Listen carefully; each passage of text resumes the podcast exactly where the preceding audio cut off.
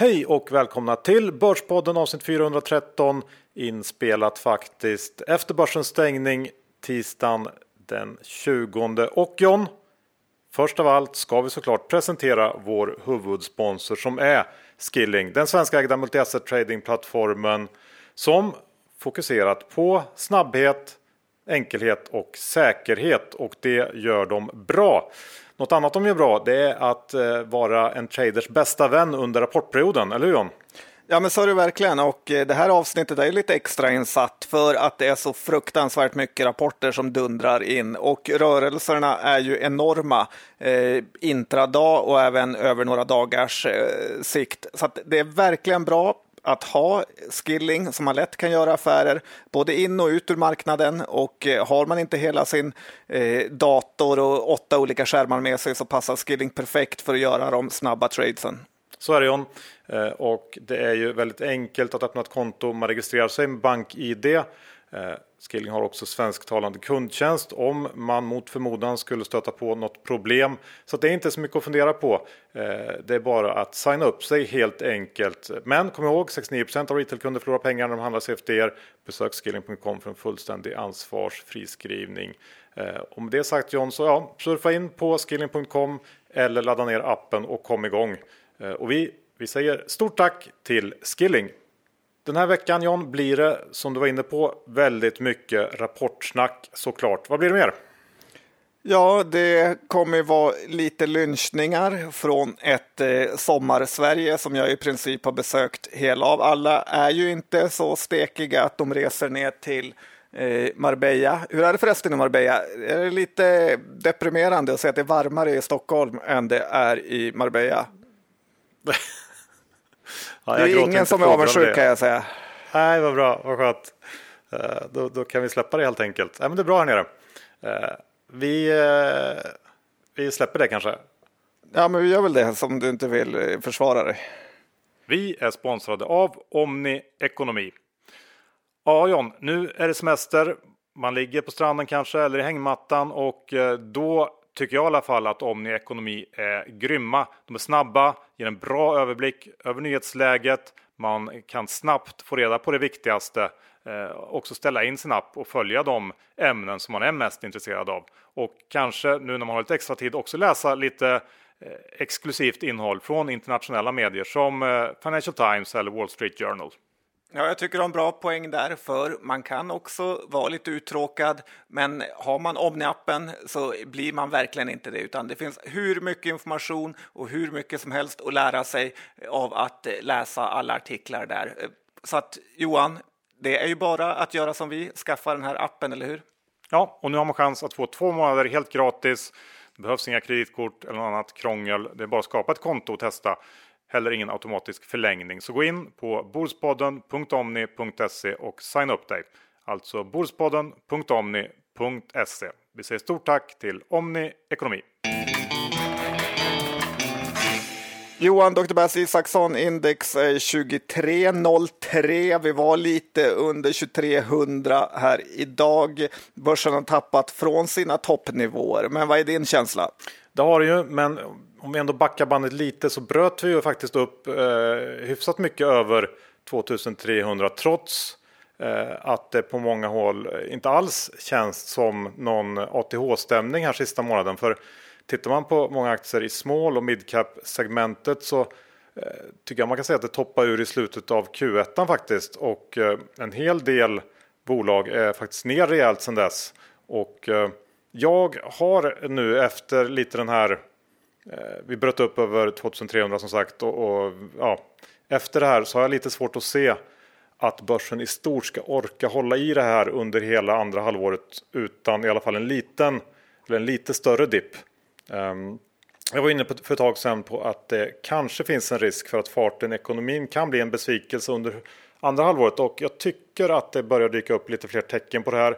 Eh, vi har ju Kina som legat före under hela pandemiåterhämtningen. Där börjar vi se lite svaghet nu. Syndes tydligt till exempel i Volvos rapport. Och eh, sen har vi räntorna som alla oroar sig för när det här inflationsnarrativet var som starkast. Eh, de har inte alls rusat utan istället kommit ner rejält vilket väl också signalerar avmattning. Så att eh, för första gången sedan egentligen pandemin bröt ut så kan det nog Eh, dyka upp ganska intressanta lägen under resten av året här. Så jag tror faktiskt att det inte är så dumt att ha lite kassa redo. Nej, men jag tycker att det är spännande det du säger för att du har ju faktiskt eh, då, eh, trots ditt namn Dr. Bass varit väldigt positiv till börsen i princip fram till nu då. Så att det gör mig lite orolig. Själv måste jag väl ändå säga att jag inte känner, jag delar inte riktigt den här oron som du verkar ha. Jag tycker att det är den här klassiska wall of worry grejen att just nu så tittar man mycket på komponentbristen och det här deltavirusvarianten som för tillfället är den största oron eh, som kanske har sänkt börsen några procent från eh, toppen. Och som du sa för någon månad sedan var det räntan som var på väg upp och det har varit arbetskraftsbrist och råvarurallyn. Så att, eh, sen får vi inte heller glömma den här båten som satt fast i Panamakanalen under några dagar. var ju också lite oroligt eh, för börsen. Så att, eh, nej, jag ser inte någon eh, riktig riktigt stor anledning till att oroa sig för mycket, utan jag säger som analyshusen eller finanshusen brukar säga att jag har hög aktieandel i portföljen fortfarande. Ja, men du, du kan ju säkert ha rätt där. Man ska ju inte fundera för mycket på makro för det brukar eh, aldrig bli rätt. Men eh, det kanske finns en till anledning till att du är så positiv. Har det någonting att göra med dina eh, lynchningar nu i sommarsverige? Du har åkt runt hela Sverige för att eh, finna sanningen. Ja, det är snarare tvärtom Johan. Att eh, Sommarsverige har jag besökt Visby, Göteborg, Varberg, eh, Gislaved till och med och sen Umeå. Så att eh, här har man härjat på. Eh, jag vet att jag hade det som lynchning även förra året, eh, men jag har det i år med och det är tragiskt att se måste jag säga hur övervikten håller på att ta över vårt land och med det kommer ju enorma kostnader att följa och tyvärr är det största problemet att det är barnen som är smällfeta i Sverige. Eh, jag har nog aldrig sett så många tjocka barn och eh, på lång sikt är det här nog ett större och viktigare problem att politikerna gör något åt än till exempel skjutningar och andra härver. För de här sjukvårdskostnaderna som kommer följa med det och skatterna, det kommer inte bli kul i framtiden. Eh, det är den första lynchningen. Ganska okay, negativ. Det är väl någon slags, ja, men ändå någon slags välfärdskonsekvens då, så att det beror ju på att det går så bra helt enkelt. Eller? Ja, kanske, eller eh, att folk är för dumma. Sen har vi den andra lynchningen är ju det här som jag även sett andra tagit upp, men det är ju en brutal brist på personal i den svenska servicenäringen. Eh, restauranger har alltid för lite personal och den personalen som finns är någon typ av blandning av barn eller personer som inte kan ett ord eh, svenska.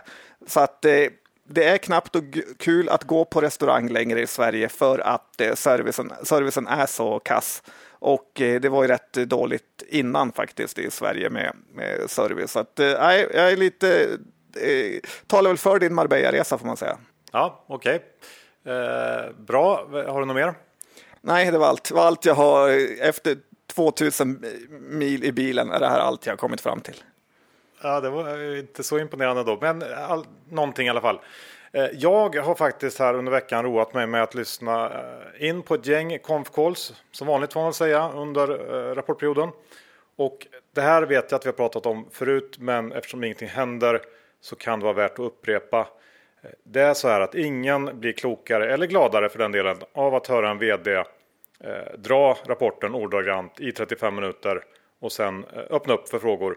Det är ju ett stort underbetyg till alla er människor där ute att det här fortfarande är standard Eh, och istället så tycker jag att man borde öppna upp med att säga alla har såklart redan läst rapporten så jag tänkte gå igenom några punkter som kan behöva lite extra förklaringar och som jag tror att vi kommer få frågor på. Det skulle spara massor av tid för alla och kanske halvera antalet analytiker som måste fråga Can you elaborate on that? Eh, och sen har jag en annan grej också när det gäller conf Eller förresten, håller du med om det? Jag håller med till 100 procent, för att det här är ju som till och med i bokklubbar så förväntar man ju sig att folk har läst boken eh, så att man behöver liksom inte läsa upp boken för de som redan har varit med i den bokklubben. Och här har vi ändå analytiker som tjänar flera hundratusen i månaden. Att eh, de eh, då, det är helt självklart att de har läst rapporten innan, för det är deras jobb. Så att jag håller med fullständigt helt meningslöst att rabbla upp eh, siffrorna. Ja, bra. Sen har vi en annan typ av konf som jag också skulle vilja höja en varningens finger för och det är det jag valt att kalla för det klassiska gubbfest konfkålet. och under, under den, den, här rapportperioden så är det perfekt illustrerat av Atlas Copcos eh, konfa. Eh, det består helt enkelt av massor av hö och ryggdunkande analytiker som ska gratulera och smöra. Och det är oerhört frustrerande att lyssna på. Eh, och något som alla måste sluta med genast. Eh, det var en timme av mitt liv som jag aldrig kommer få tillbaks. Och eh, jag hoppas att den uppoffringen jag gjorde i alla fall kan leda till minskat lidande för andra konf deltagare i framtiden. Så att det, det tycker jag också man kan varna lite för. Ja, gubbfest är ju svårt att sätta stopp för när den väl har börjat. Så att, ja, jag är nöjd om en av de här två grejerna löser sig i alla fall. Ja, Eh, något vi kan se fram emot John här eh, inom kort, det är ju att OS börjar. Eller ska vi se fram emot det? Ja, det är också frågan, för jag tänkte att vi måste ändå prata lite om den svenska loser-mentaliteten nu när det närmar sig. Och eh, det finns ett sånt där klassiskt uttalande från Trump eh, där han säger att det absolut viktigaste för att bli framgångsrik är att eh, man kan hantera press. Och eh, han brukar säga att han har många bekanta som är extremt smarta men som inte kan hantera press och därför har de inte blivit eh, något eh, stort. Och eh, då när man läste om hur Marcus Berg grinade ut för att han hade fått några enstaka hatkommentarer på sin Instagram-konto för det gick så dåligt för honom i en EM-match och eh, han kunde inte sova heller så måste man ändå förstå lite skillnaden mot sådana här världsstjärnor som kanske LeBron James som jag läste förra året fick 122 000 elaka kommentarer på sina sociala medier. Det är 300 det är 330 om dagen och eh, ja, nu när det är OS så ska man ju bli kul här och se vilka som kan klara pressen och eh, hur det går för våra svenska sportstjärnor. Och då är ju det eh, både som är kul men också lite tragiskt att vårt eh, största guldmedaljhopp är ju Armand Duplantis eh, som har sin amerikanska vinnarmentalitet. Eh, han är ju svensk, men han kan typ tre ord eh, svenska. Mormor och morfar brukar han säga. ja, äh, men då får vi väl hoppas att resten av, av teamet lär sig lite av uh, Duplantis helt enkelt. Ja, verkligen. Ja. Den här eh, rapportperioden eh, har väl varit lite av en tänka tvärtom-period, eller? Ja, det får man säga. Och eh, det är väl Charlie Munger som säger att man alltid ska invert. Och eh, jag tycker nu att om man är aktieintresserad, lyssnar på den här podden eller eh, håller på med aktier i stort, så är det nu, det är precis rätt tid att lägga lite extra energi Eh, på finansmarknaden. För eh, om man nu är helt ledig under den här rapportperioden så är ju frågan om man ens är aktieintresserad eh, på riktigt. För nästan varje dag Eh, finns det väldigt stora rörelser i nästan alla aktier som rapporterar för att så många andra är lediga. Så är man en paper chaser eller pengagalen så är det absolut en av de bästa perioderna att lägga ner mycket tid på aktiemarknaden och börsen här under sommarrapporterna. Det här avsnittet sponsras av Tessin, den digitala plattformen som låter privatpersoner investera direkt i fastighetsprojekt utan krångliga avgifter och mellanhänder. Tessins investerarnätverk består av fler än 55 000 medlemmar som tillsammans investerat över 3 miljarder i fastighetsprojekt i Sverige och Finland. Bland Tessins 290 projekt som Tessins medlemmar finansierat så hade Tessin ett spännande projekt i Solna och det här är då ett lån som var för att konvertera en råvind till tre vindslägenheter i Råsunda ungefär 10 minuter från centrala Stockholm. Eh, det här byggarbetet är i full gång. Lägenheterna beräknas färdigställas i oktober här 2021 och det totala marknadsvärdet för de här tre bostäderna i färdigställt skick uppskattas till ungefär 25 miljoner kronor och eh, här var det då 48 investerare som gick ihop och lånade ut drygt 8 miljoner kronor till en årsränta om 9 och såklart fanns det säkerheter med här också pant i bostadsrätter och propieborgen. Ja, ett mycket intressant eh, projekt och glöm heller inte bort att eh, Tessin är noterade på Nasdaq First North Growth Market. Eh, och med det säger vi stort tack till Tessin. Okej, då är det dags att gå igenom ett gäng av alla de rapporter som kommit in sista veckorna här. Och jag tänker att vi börjar med ett kollektiv som vi har pratat om inför rapportperioden. Vi pratade om, om Haldex och Bulten Eh, för tre veckor sedan tror jag det var. Och då tog jag upp att bägge de här bolagen hade fått sina prognoser sänkta av eh, analytiker in i rapportperioden och att eh, det fanns en risk in i rapporten helt enkelt för de här bolagen och kanske då för fordonsunderleverantörer i stort. Och det visade sig stämma, bägge bolagen ner någonstans runt 10-15 % sedan dess. Och sen har vi också Autoliv som tvingades sänka sin helårsprognos då i samband med rapporten. Och i mångt och mycket handlar ju det här om eh, komponentbrist för alla de här bolagen. Eh, om vi ska ta Haldex så eh, räknar Haldex med att kunna kompensera för de här merkostnaderna i Q3 även om halvledarbristen kommer att påverka under hela andra halvåret. Och från Bulten kommer mer eller mindre samma besked. Så kortsiktigt känns det som att det blir kanske lite mer smärta och komponentproblem för den här sektorn. Men lyfter man blicken så är det ju ändå svårt att eh, inte tycka att den här sektorn är billig Kanske för billig, eh, jag vet inte, men det kan absolut vara värt att kolla in de här bolagen lite närmare. Eh, som du sa här i slutet på för, förra delen att det kan ju vara lite sådär sommarrapportgrej också att sänka de här lite extra för problem som kan vara eh, av lite mer övergående karaktär. Ja, jag gillar ju själv eh, Haldex eh, som då är väl mest känt för att de gör de här bromsarna till eh, lastbilar och Haldex har väl typ gjort sig känd för att det inte är en aktie man ska äga långsiktigt utan det är ju mer en tradingaktie.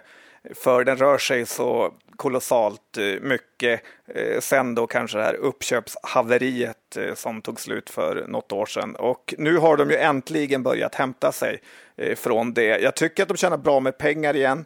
Men det är ju, och det hänger väl ihop med vad du sa, med att börsen inte vill uppvärdera den här sektorn. Men nu är ju Haldex, det var uppe i 64 kronor och sen nere i 50 eh, efter en rapport som i mina ögon ändå var ganska bra. Och man får ändå säga att Haldex är ju ett av börsens P10-bolag just nu och de kryllar det inte av. Så jag har tagit ett bett här eh, och jag gillar också känslan i Haldex här att eh, man kan snitta ner sig om man hamnar fel och eh, det gillar jag. Men eh, som sagt, det är ju väldigt billigt med lastbilsaktier just nu eh, som har blivit på något sätt lågt eh, värderade.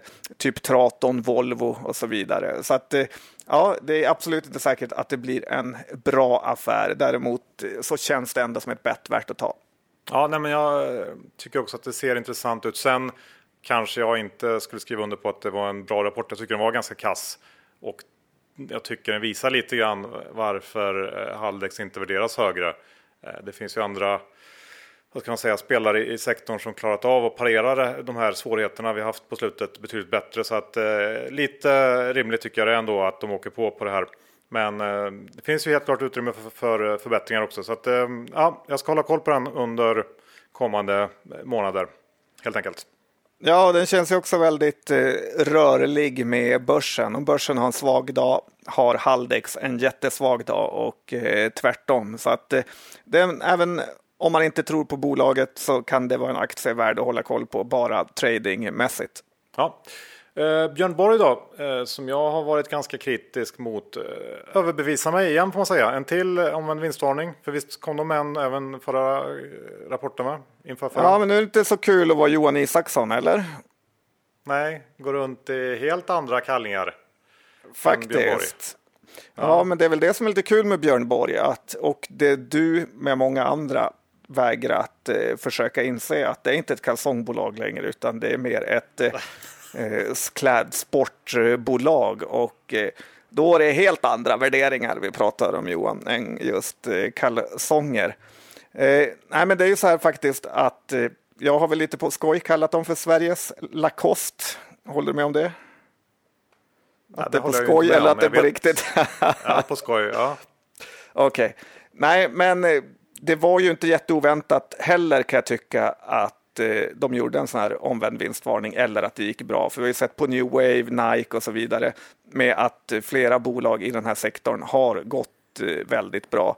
Och nu säger ju Borg här att de kommer göra ett eh, rörelseresultat på typ 20 miljoner för Q2 och ett nettoresultat på 13,5 då och det är ungefär 50 öre i vinst eh, per aktie för Björn Borg. Och nu står aktiekursen i 34 här. Så att det känns ju inte lika lockande som när den stod i 24. Och bolaget är lite tveksamt till om de ens behövde göra den här omvända vinstvarningen. Eh, där de säger att resultatet signifikant överstiger förra året. Så känns det ju eh, onödigt då mm, aktiekursen för ett år sedan då, eh, alltså i mitten av juli, då, stod i 15 kronor. Så att alla vet ju och hade förväntat sig att det skulle bli ett mycket, mycket bättre resultat än förra årets eh, katastrofrapport som ja, de såklart delade med många andra bolag här.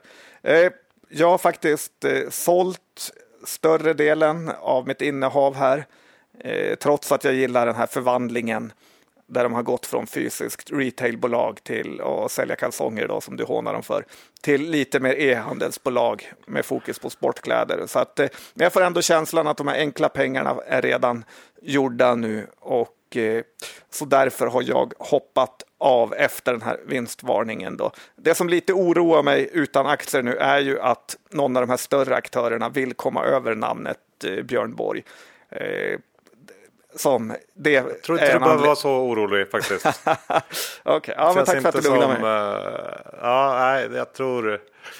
Nej, men jag tror jag har rätt av det att sälja ändå och uh, sen jag noterar bara lite snabbt när jag såg på den här eh, omvända vinstvarningen att det är ju inte någon värre tillväxt i siffrorna. De har ju lyckats eh, sänka kostnaderna på något sätt. Jag vet inte riktigt vad det beror på eller att butiker öppnat upp kanske och det har lett till bättre marginaler. Men, men eh, det finns ju kanske inte någon supertillväxt i det här ändå det beror ju också lite på om vi kan se om butikerna eh, är på väg att försvinna och mer och mer går via eh, onlinehandeln. Då ska ju Björn Borg värderas upp såklart, än att det är typ ett MQ för kalsonger.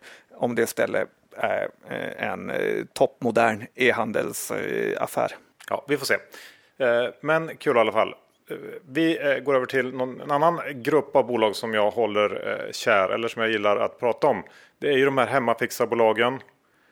Jag tycker att de har börjat visa svaghet. Först ut var ju affischbolaget Desenio. Det var ju några veckor sedan, men de kom ju med katastrofsiffror och en juniförsäljning som väl var eh, i princip hälften av vad bolaget själv hade förväntat sig. Och det är ganska Desenio... snällt av dig att du säger att de har visat svaghet när aktien tappar 45 procent på en eh, ja, dag. Jag... Snarare att det, vdn borde ta liksom livet av sig på det i tv. Ja, men, ja, ja, ja, ja. men jag syftar på, på gruppen bolag, hemmafixarbolag. Okay. Eh, där det ser nu är en komponent. Då. Så det, där kan vi definitivt säga att just den komponenten har visat eh, fruktansvärd svaghet, nästan dödssvaghet.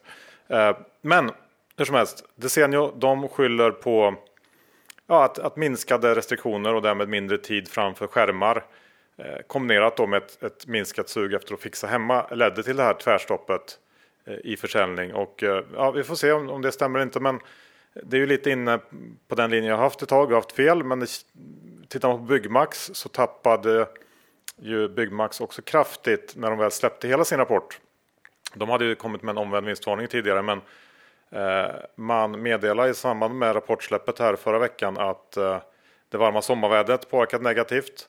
Eh, jag fortsätter att vara väldigt försiktig i den här sektorn. Nu eh, i första steget så är det e-handlarna som fått känna på motvinden. Eh, och jag tror att det stämmer det här som Desenio säger att det är minskade restriktioner och så vidare. Men i ett andra steg så tror jag att det är oundvikligt att även de mer fysiska hemmafixar och renoveringsspelarna också åker på för att i min värld så handlar det här till stor del om investeringar för slutkunden. Det vill säga det är någon typ av capex eh, och inte opex eh, kostnad. Eh, passar man på att renovera lite extra, vilket många bevisligen gjort under sista året, så innebär det att behovet minskar kommande år. Och vi har ju exempelvis BHG, Rugvista, AOJ, Flygger. Det finns ett gäng spelare som på ett annat sätt har Ehm, varit vinnare. Eh, och som kommer att bli kommande förlorare tror jag. Ehm, de, för som jag ser så har de bara fått två, tre år av ehm, försäljning tidigare lagd tack vare pandemin och eh, det här har inte bara inneburit högre försäljning utan också förbättrad lönsamhet och tittar man på på aktiekurserna i den här sektorn så ser det ut som att de här bolagen permanent har bytt kurs helt enkelt. Eh, och jag undrar om det verkligen är rimligt att tro det. Så att eh, stor varning här från min sida. Eh, och det gäller väl egentligen generellt bolag som har gynnats väldigt mycket av pandemin. Eh, det finns ju massor av bolag som i grunden har omvärderats av börsen baserat på ett extremt konstigt år. Eh, så det är väl kanske, på tal om det här Always Invert, det kanske är mer rätt än någonsin att gå på, på liksom andra sidan av den här traden. Eh, jag vet inte, men jag, jag känner mig väldigt eh, skeptisk här. Ja, men man håller ju med. Dels ser man ju hur de här datorspelsbolagen har otroligt tufft att nå upp till förra årets eh, siffror. Så att de ligger väl lite före här. Och som nybörjare är det ju väldigt lätt att eh, titta för mycket på multiplarna i de här bolagen som Byggmax och liknande och tro att det är fantastiskt billigt när de kanske har haft eh, det bästa året de någonsin kommer ha i världshistorien under 2020 och eh, liksom början på det här året. Så att eh, nej, det är väldigt läskigt och jag förstår verkligen blankarna som ger sig eh, på de här bolagen. För att börjar man se dåliga rapporter också så finns det mycket nedsida även om på de tillbakablickande p-tal känns fantastiskt billiga. Mm, ja, men jag är inne på den linjen. Ska vi gå över till en, en, eh, ett bolag som rapporterar idag? Jag tänker på Swedish Match. Det var väl en rapport som inte riktigt föll börsen i smaken.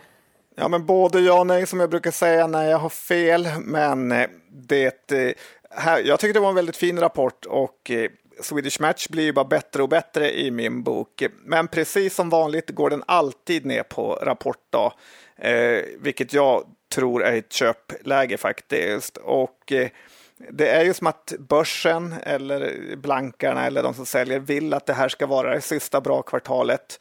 Och eh, även ledningen, eller om man vill vara negativ och leta svaghet, så sa väl bolaget lite grann att marginalen skulle kunna bli lite lägre i framtiden. Jag tycker det känns mer som brus och lowballning än eh, något annat. Så att jag tycker långcaset här känns eh, helt eh, klart intakt. Eh, men en sak som intresserar mig ännu mer och som jag faktiskt också tagit ett bett på här är ju att eh, Swedish Match säger att deras onda del alltså cigarrdelen i bolaget, har gått väldigt bra. Och där kan man göra då det att man tar ett bett på den här avknoppade delen eh, som handlas i Danmark som heter Scandinavian Tobacco Group. Eh, eh som dels har låga multiplar för att det är väl absolut inte ett eh, ESG-case att eh, sälja cigarrer. Eh, det har multiplar kring 10-12. Men det måste också gå väldigt bra tycker jag när Swedish Match eh, säger det här. Så att eh, ja, Johan, det är mitt eh, bett jag har tagit på Swedish Match-rapporten. Svårt att säga det där. De har kortnamnet STG på danska börsen. Så att lite cigarrer har väl ingen dött av, eller har de gjort det kanske? Nej, jag tror, jag tror inte det. nej, men det låter väl rimligt. Varför inte? Sen eh, som du var inne på, det här med marginalen. Det var väl det som helt enkelt inte föll eh, marknaden på läppen idag och eh, om du har rätt eller om det faktiskt är så. Jag vet inte. Det är ju inte ett jättebilligt bolag. Så att det är klart Men det är inte jättedyrt heller kan man säga. Det är väl kring P20 kan kanske. Ja, man kan vända och vrida på det. Som man vill. Nej, men jag, men jag kan tänka mig att den kan, möjligt att den kan komma ner lite till. Jag vet inte. Ja, Ja men visst, jag säger inte emot dig. Jag Nej, det gick ju upp eh, från liksom 70 kronor sen förra rapporten till 75 nu. Så att eh, ja, ett bra case. Man kan säga att det är en fin aktie och har en långsiktig portfölj om man vill vara snäll. Ja, man behöver inte vara jätterädd eh, för att liksom hamna helt ska snett, sluta. Nej, Nej, precis. Um, ska vi gå över till, ja vad ska vi ta? Jo, kanske Finns lite... så mycket att ta iGaming eh, som vi eh, fått börja kalla det nu på slutet. Ja, det är väl mer bolagen själva som har hittat på det.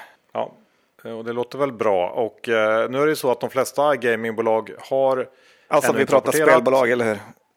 Ja, exakt. Betting. Gambling. Betting.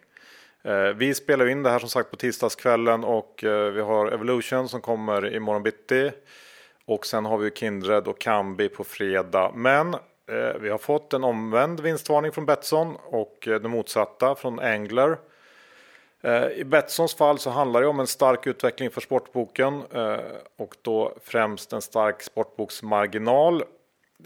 Vilket man väl får säga är en, en bit av lägre kvalitet eftersom det inte handlar om, om att den underliggande aktiviteten visar styrka utan det är lite mer turbetonat att vi fick fördelaktiga resultat under EM och så vidare. Men det, det, man kan räkna med att både Kindred och Kambi kommer att komma in helt okej. Okay. Sen har vi Englar som kom med riktigt, riktigt usla siffror och eh, nästan ett halverat resultat jämfört med föregående år. Eh, Engler själva förklarar här med att man har tappat spelare till mer etablerade sportspelsbolag i kombination då med en generell minskad kasinoaktivitet. Och, eh, ja, och när det gäller Engler förresten så vet jag en liten, liten kille som var lite tveksam på toppen för några månader sedan. Men som blev eh, påhoppad John av våldsåsarna Ja, men... Inte dem nu va? Nej, det är det, om du syftar på dig så är du inte så liten Johan. Nej, men då var jag det. Ja. Nej, men de har ju varit väldigt tysta just nu. Det var filmer på dig och mig, hur vi var Karate Kid hit och dit. Men nu är det ingen som har sagt det minsta förlåt.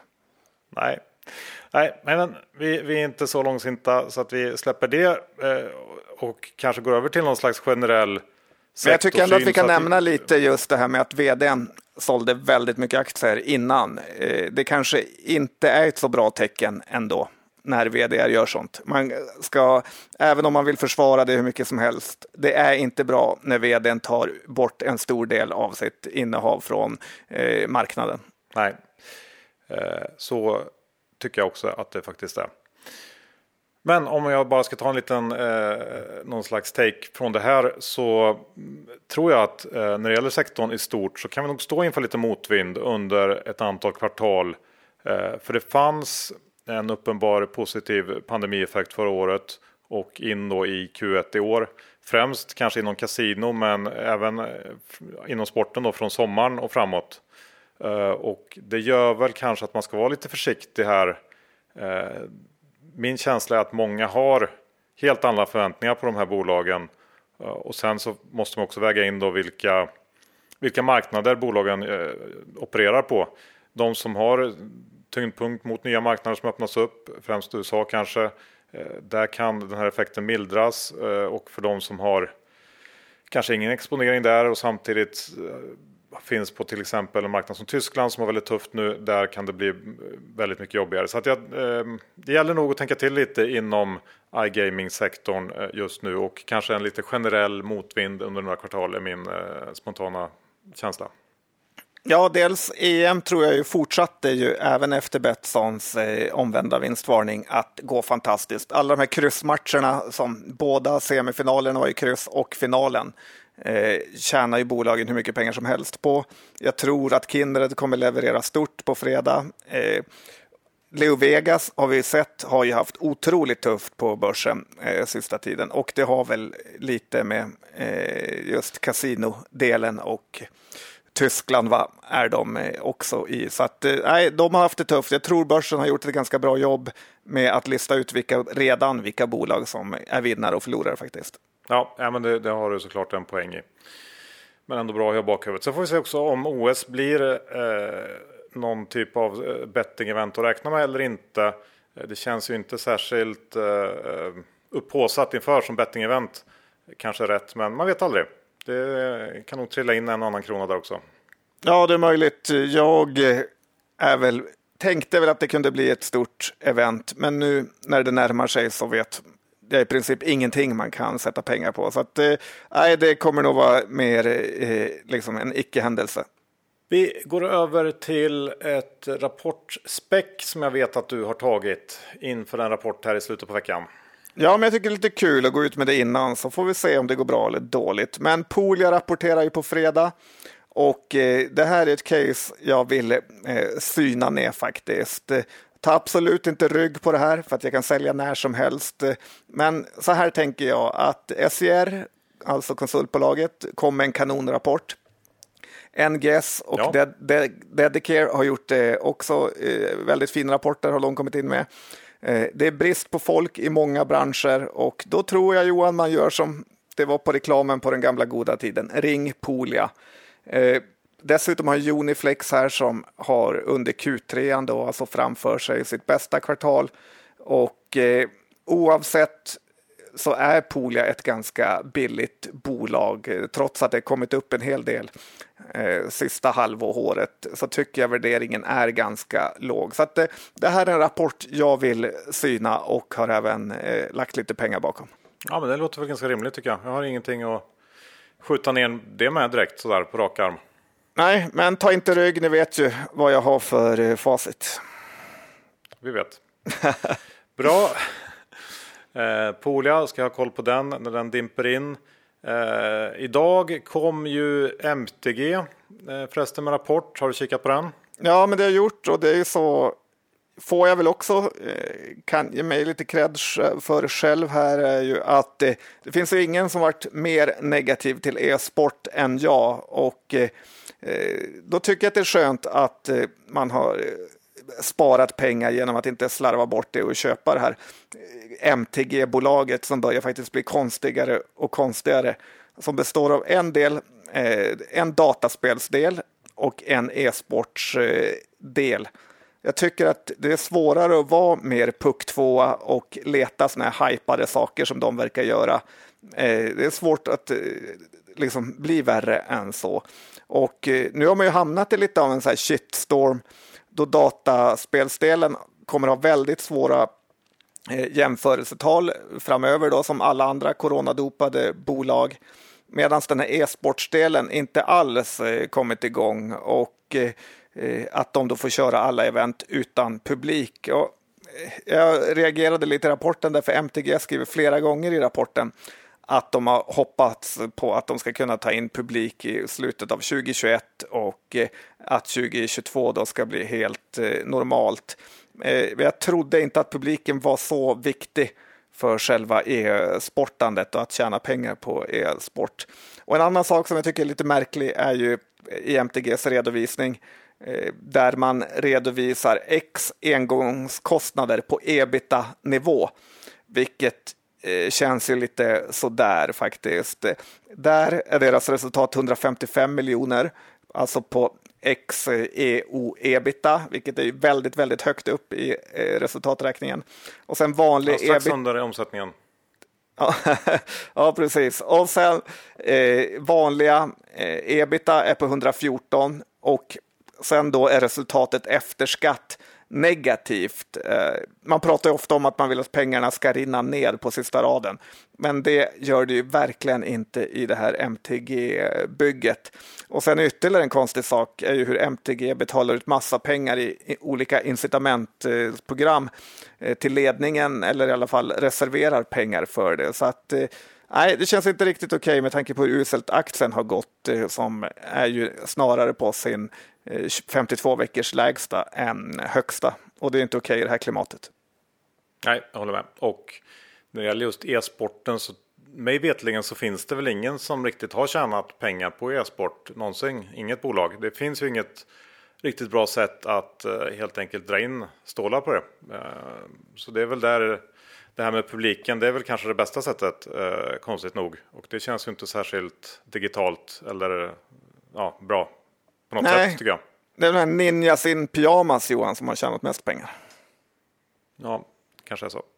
Ja men skönt, då har vi, eh, då har, då har vi eh, tagit den också. Och eh, jag tänker vi måste ta en liten titt på eh, storverkstads gänget och eh, jag har valt ut tre bolag, Volvo, Atlas och SKF. Du rankar dig rätt högt alla... va, i den eh, analysrankningen som ja, Sveriges bästa eh, verkstadsanalytiker, trots att det inte går att rösta på dig. Konstigt nog så dyker jag aldrig upp på de där, men jag vet inte vad det beror på. Nej, inte jag heller. Kanske för att Nej. du inte är det Johan.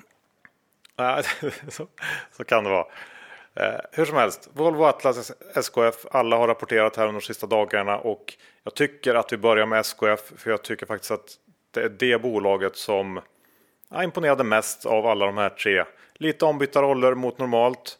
Eh, SKF lyckades leverera 15% i marginal trots att eh, man bara hunnit får vi säga kompensera för hälften av eh, kostnadsökningen som man haft här eh, under kvartalet i form av höga råvarupriser och så vidare. Eh, och eh, prishöjningar och, och egna kostnadsbesparingar kommer att bidra till till fortsatt fin lönsamhet framöver när de väl kickar in så att det, det, man behöver inte vara orolig där. Och det här var också för detta SAS-vdn Rickard Gustafssons första rapport som SKF vd och jag får en liten känsla att det är möjligt att han kan bidra till att på allvar förändra bilden av SKF och därmed kanske minska det här värderingsgapet till de bolag i sektorn som anses mer kvalitativa. Eh, för SKF är lågt värderat. Ja, det kändes ju som att den här, vad hette han, Alrik Danielsson tidigare var ju ganska gubbfest eh, kompatibel så att det är skönt med en ny vd. Check på den, där var det, var det gubbfest. Uh, nej, men jag, jag, tror att han har någonting här. Jag tror att det är en bra rekrytering Eh, och eh, jag skulle kunna tänka mig att det finns mer att hämta hos SKF. Eh, så där, där, den tycker jag stack ut. Volvo kom ju också här under tisdagen, har det lite tuffare. Även om man levererar en, en helt okej rapport får man säga så, så missar Volvo lite här och där. Och inom då det här Kina-tunga VCE så märks avmattningen i Kina av ganska rejält. Eh, och om dessutom skulle bli eh, lite som jag tror att, att tillväxten kanske inte riktigt lever upp till förväntningarna här kommande kvartal eller halvår så tror jag att Volvo kan bli en ganska tråkig aktieägare resten av året för att den, den står ändå hyfsat högt. Eh, så den är jag lite tveksam till. Sen har vi Atlas. Men då, Volvo givet... bara, de har ju krämat ut mycket pengar i extrautdelningar eh, redan. Men sen ty tyckte jag att jag läste att de sa att eh, de var försiktiga med att öppna upp orderboken för 2022 här. För de vet att det kan förekomma lite luftordrar som även Alfa pratar om att folk vill liksom ligga i kön. Eh, så att eh, ja, jag tycker inte man ska räkna ut Volvo än, men fortsätt gärna. Nej, visst, visst, det, visst, det kan väl. De kommer in lite sämre på orderingången och det kan väl bero just på det du sa där att man inte man väljer att ha den. Den är stängd, den är full helt enkelt så att de tar inte in mer. Så att visst, eh, det behöver inte vara kört alls, men eh, jag är ändå mer tveksam än till SKF. Och sen har vi Atlas då som givet sin enormt höga värdering får man säga kom undan alldeles för lätt med sin rapport som egentligen inte överträffar på någon punkt förutom då när det gäller orderingången som var drygt 10% bättre än väntat och eh, det räckte för att få aktien att fortsätta stiga men särskilt imponerande tycker jag inte att det var ändå. Så att ja, där på ribban därför från, från min sida när det gäller Atlas. Ja, jag håller med. Det var svårt att eh, förstå att den skulle gå upp. Tittar man även på den andra delen av gamla Atlas, Epiroc som kom idag, var det också för mig obegripligt hur den aktien eh, skulle gå upp. Eh, men båda de här bolagen har ju otroliga IT-värderingar och aktiemarknaden älskar dem. Så att, eh, det är svårt att betta mot det också. Ja, det är ju så. Ska vi avsluta med eh, Ilja och hans SBB? Ja, men jag tycker att det kan vara eh, faktiskt att han är värdig det. Och SBB fortsätter att prestera på börsen eh, och har nu ett marknadsvärde på 65 miljarder kronor och är nu lika stort som det klassiska Castellum i börsvärde. Och hade Castellum Eh, haft samma utveckling i sin aktiekurs som SBB haft så skulle Castellum nu vara värt närmare 200 miljarder. Eh, men det är väl det som är skillnaden på tjänstemannastyrda bolag och hungriga ägare av kött och blod som Ilja. Eh, så att för Castellum är det kanske ganska bra att Rutger kommer in som största ägare där och kan styra upp lite grann. Eh, men tyvärr så har det visat sig att eh, Rutgers bolag, alltså KRM och Klövern, har ju också gravt underpresterat Ilja här om man tittar på tre års eh, sikt. Så att Ja, även Rutger ligger i lä. Och eh, slutligen Balder då, om man jämför det med SPB, så ligger ju de också långt efter de senaste tre åren. Så att Ilja har gjort något helt makalöst med eh, SPB och för alla aktieägare som har följt med på den resan. Men det, det jag tycker är intressant här är ju Iljas senaste genidrag eh, och eh, favoritgrej eh, för småsparare att han ska börja med månadsvis utdelning. Har du läst om det? Ja, absolut. Jag såg det. Och eh, jag tycker att det är en väldigt bra sak, även om eh, jag inte riktigt vet hur det är med administrationskostnader eh, och kan väl tycka att månadsvis nästan är att ta i lite sådär publikfrieri, även om det skulle vara kul med ett bolag som gör det. Men att svenska bolag i stort då kör med en årlig utdelning är ju något som verkligen borde rättas till, till åtminstone kvartalsvis utdelning.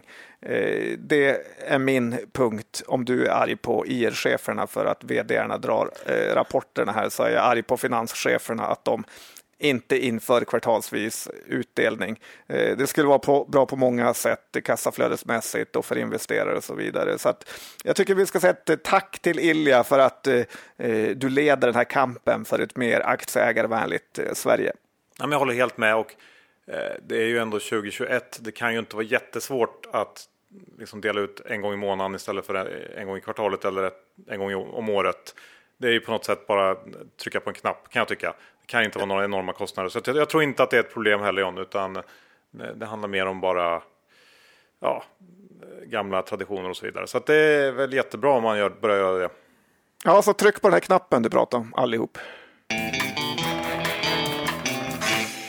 Slut på avsnitt 413. Vi säger stort tack till vår huvudsponsor Skilling. Eh, har ni ännu inte öppnat ett konto där så gör det. Eh, speciellt nu då när det är både rapportperiod och sommar. Eh, det är liksom dubbla anledningar till att snabbt kunna agera om man behöver. Och man gör det enkelt. Enda som krävs är BankID. Det finns svensk kundtjänst och ja, inte så mycket att fundera på. Men kom ihåg 69% av retailkunder förlorar pengar när de handlar CFDR. Besök skilling.com för en fullständig ansvarsfri skrivning. John, hur eh, ser det ut med egna innehav den här veckan? Ja, men jag har väl en hel del. Jag har Haldex, jag har det här cigarrbolaget STG, eh, Swedish Tobacco Group och sen har jag även rapportspäcket eh, på fredag, Polia. Eh, så att, ja. Och du nämnde Kambi har jag och Kindred har jag också. Så att, eh, det är de bolagen som jag sitter med på handen just nu. Ja, Lite oroväckande med tanke på om du har förutspått en krasch i och för sig. Ja, det var väl inte riktigt det jag sa, eller? Nej, men jag blev ändå rädd. lyssna på det här avsnittet igen. Uh, nej då, men uh, det, blir, det blir nog bra. Vi får följa det helt enkelt. Uh, nu återstår inte så mycket mer än Ska att, inte du säga vad du har då? Ja, Kambi. Okej, okay. det var allt. Jag trodde du gillade aktier. Det var spännande. Ah, sådär. Både ja och nej. nej men, vi, vi ska börja med att jag på, på ett mer normalt och lugnt sätt säger hej då och eh, tack för att ni lyssnade. Så är det din tur John. Ja, kul att ni lyssnade. Hej då!